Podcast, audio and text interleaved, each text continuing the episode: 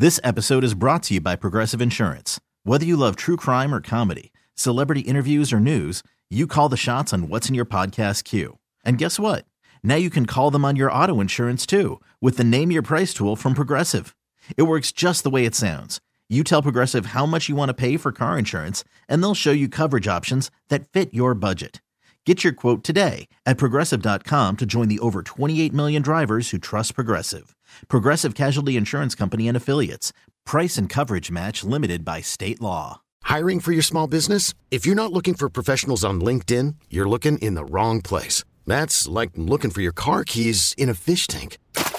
LinkedIn helps you hire professionals you can't find anywhere else, even those who aren't actively searching for a new job but might be open to the perfect role. In a given month, over 70% of LinkedIn users don't even visit other leading job sites. So start looking in the right place. With LinkedIn, you can hire professionals like a professional. Post your free job on linkedin.com slash recommend today. Well, we will uh, stay in Los Angeles. Uh, we'll talk about the Lakers as we welcome in Jovan Buha, who covers the Lakers for The Athletic, joining us on the premier Chevrolet of Carlsbad fan hotline. Jovan, we appreciate you joining us, talking a little Lakers with us. Uh, they've won five of six, lost to Denver a couple of nights ago. How would you sum up the last uh, couple of weeks in LA?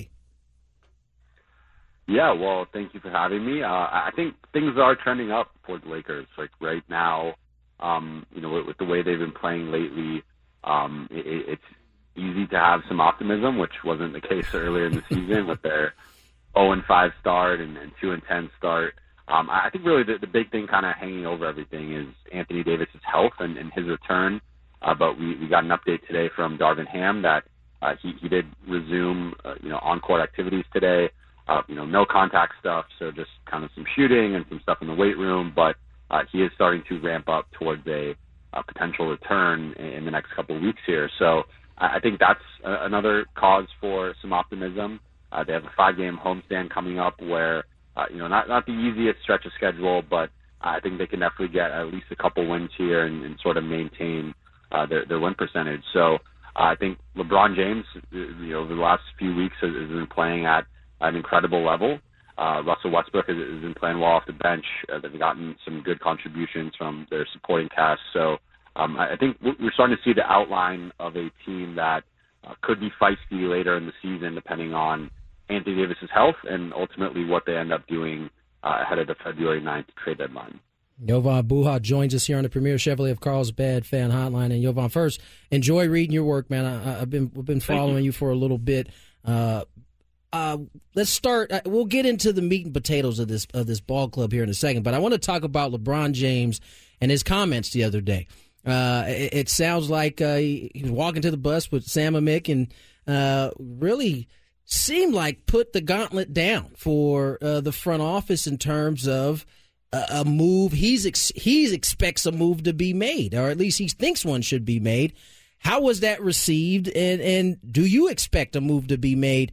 It certainly seems like their options now are, are a little bit less. Came into the season, Westbrook was one of the names that you kept hearing he's played well enough where I, I don't think it's it's a, a, good idea at this point to move him. How do you see this shaking out?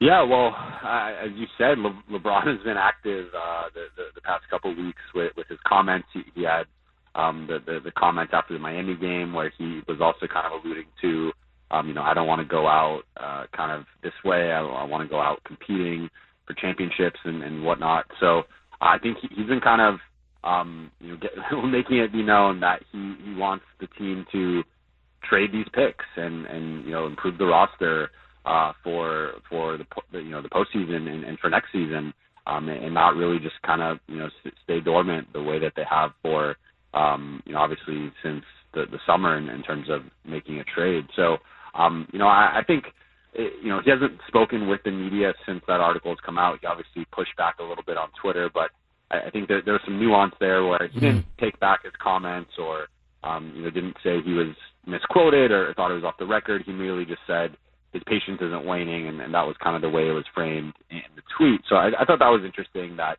he didn't really walk anything back necessarily. He just didn't like the characterization. Um, so I, I think that was a little bit of damage control mm. um, from the Lakers end. I mean, I don't think this is anything new necessarily. I think when LeBron signed that extension uh, in the summer there was an expectation that they were going to make a move. I think for the Lakers, they just haven't been able to find that move, um, and, and it kind of comes down to you know the, their palate for giving up a, a pick, if not two. And um, as for now, I'm, I'm probably leaning more towards them not making a move, mm. to, to be honest. Um, I think right now, if you look at the, the trade market, there's more buyers than sellers, and and they're really if you look at the teams that are selling. It's it's the Detroit's, the San Antonio, Houston's. Like those teams don't really have pieces that the Lakers are interested in, with the exception maybe being Bojan Bogdanovic in, in Detroit. So I think the the three teams to kind of keep an eye on are Chicago, Toronto, and Washington. If one of those teams ends up pivoting, you know, they, they suffer an injury or, or they go on a skid uh, ahead of the trade deadline, maybe one of those three teams, uh, you know, pivots and makes some guys available as a fire sale.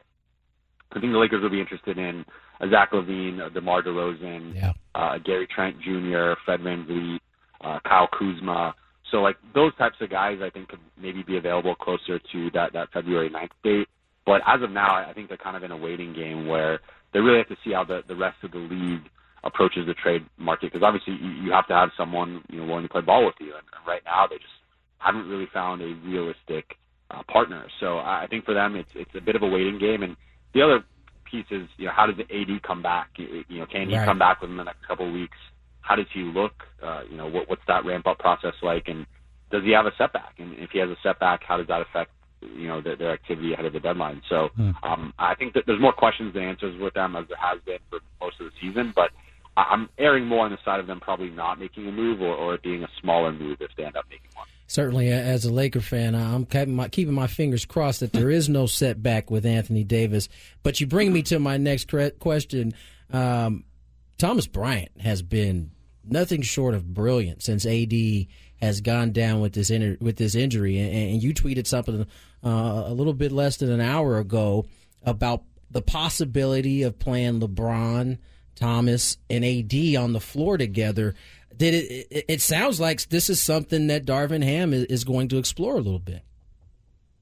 Yeah, no, I think it, it makes a lot of sense. You know, I, I think Thomas Bryant and Dennis Schroeder, you know, we're just talking about why the Lakers have been playing so well. Like, those two guys really stand out uh, as two guys who you know, missed the first 13 games of the season.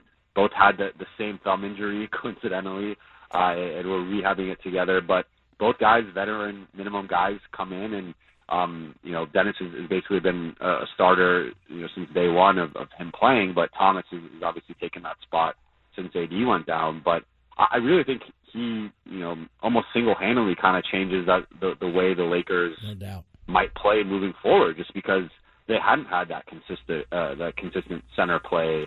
You know, Wenyen Gabriel is solid, but he, he's more of a four than a five, although he's had to play a lot of five. Damian Jones is out of the rotation, has not really played that well this season.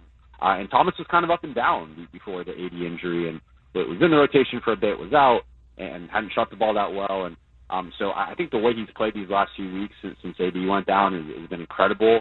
Um, you know, I think he, he's clearly you know should be whether he's starting or coming off the bench should be a big part of the rotation moving forward. And I expect you know I, expect the Lakers to probably go back to AD at center uh, for the most part, but I think there should be some shifts during the game and, and maybe even closing games where you go AD and Thomas Bryant because we've seen this formula work. We, yeah. we saw it work a couple years ago when the Lakers won the title with JaVale McGee and Dwight Howard.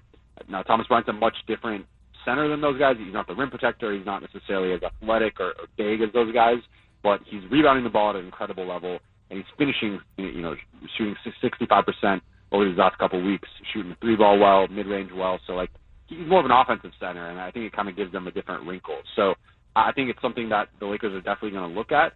And um, you know, I, I probably expect them ultimately to go back to, to AD at the five, but w- with the way that Thomas is, is playing, uh, I, I think it's going to be really hard for them to to keep him off the floor. Jovan Buha joining us right now at 97.3 The Fan does a great job covering the Los Angeles Lakers for The Athletic. I want to circle back, Jovan, to the trade possibilities for the Lakers and, in these comments from LeBron, you know, pointing to the idea that the Lakers will try to make a move because it, it's one thing to say that, but we all know the options for the Lakers as far as the picks they could offer up are not many. I mean, they still have the first rounders. I believe it's in 2027 and 2029. What's the sense you get from that front office, their willingness to depart with those remaining first round picks in a trade that could potentially help somebody like LeBron? Well, the the way they look at it is they only get really one shot to to make a move. Now, obviously, they they can make a couple moves.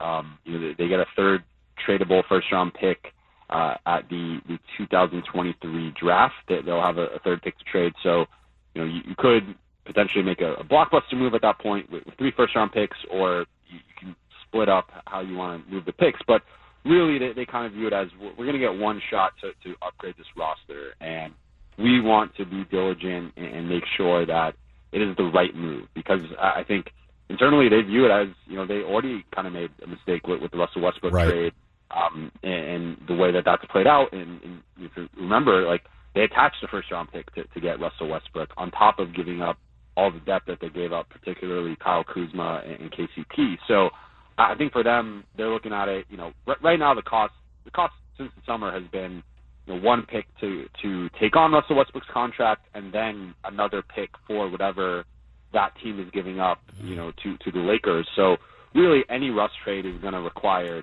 two first round picks, mm. which is a steep price. You know, unless you're getting an all star or, or just a really high level role player starter level guy, that's a high price for for any trade. So realistically, I think they're looking more at can we move a Patrick Beverley, uh, a Kendrick Nunn. Those are, those are kind of the, the two names that have been out there the most. And, and can we attach a first round pick uh, and get a you know a starter upgrade or or just a, a better shooter, a better wing? Um, you know, can, can we find someone like that? So I think that that's kind of more realistically of, of what they're looking at. Uh, but uh, again, right now, you know, I, I think that the list of guys that would qualify might only be Bojan Bogdanovic um, in, in Detroit in terms of guys that are actually available. Now, I do think that will change, you know, closer to the trade deadline. But the, the other issue that the Lakers have is that, um, you know, they don't have the assets that other organizations have. So, you know, everyone wants to upgrade on the wing. Everyone wants better shooting. Um, so if they get into a bidding war, you know, there's only a limit to, to what they can ultimately offer, and it's primarily picks, where other teams can maybe throw in an interesting young guy or, or some more expiring contracts, some more money. Like, so I think that the Lakers' optionality is, is really going to come down to you know th- their palate for giving up at least one pick, but potentially two, mm. and, and kind of what's realistically out there. So again, right now I don't think there's much, but we're, we're still you know, January 11th. We got a little less than a month yeah. the trade deadline. I expect that will change in, in the coming weeks. Jovan, appreciate the time. Very interesting stuff. Will be interesting to see uh, what the Lakers do and uh, when Anthony Davis comes back because we know before the injury he was playing at a really, really high level. Appreciate the time. Keep up the great Thanks, work. Thanks, Jovan. Thank you, guys. This episode is brought to you by Progressive Insurance. Whether you love true crime or comedy, celebrity interviews or news, you call the shots on what's in your podcast queue. And guess what? Now you can call them on your auto insurance too with the Name Your Price tool from Progressive. It works just the way it sounds. You tell Progressive how much you want to pay for car insurance, and they'll show you coverage options that fit your budget. Get your quote today at progressive.com to join the over 28 million drivers who trust Progressive. Progressive Casualty Insurance Company and Affiliates. Price and coverage match limited by state law. This episode is brought to you by Progressive Insurance. Whether you love true crime or comedy, celebrity interviews or news, you call the shots on what's in your podcast queue. And guess what? Now you can call them on your auto insurance too with the Name Your Price tool from Progressive. It works just the way it sounds. You tell Progressive how much you want to pay for car insurance, and they'll show you coverage options that fit your budget. Get your quote today at progressive.com to join the over 28 million drivers who trust Progressive. Progressive Casualty Insurance Company and Affiliates. Price and coverage match limited by state law. T Mobile has invested billions to light up America's largest 5G network from big cities to small towns, including right here in yours. And great coverage is just the beginning. Right now, families and small businesses can save up to 20% versus AT&T and Verizon when they switch. Visit your local T-Mobile store today.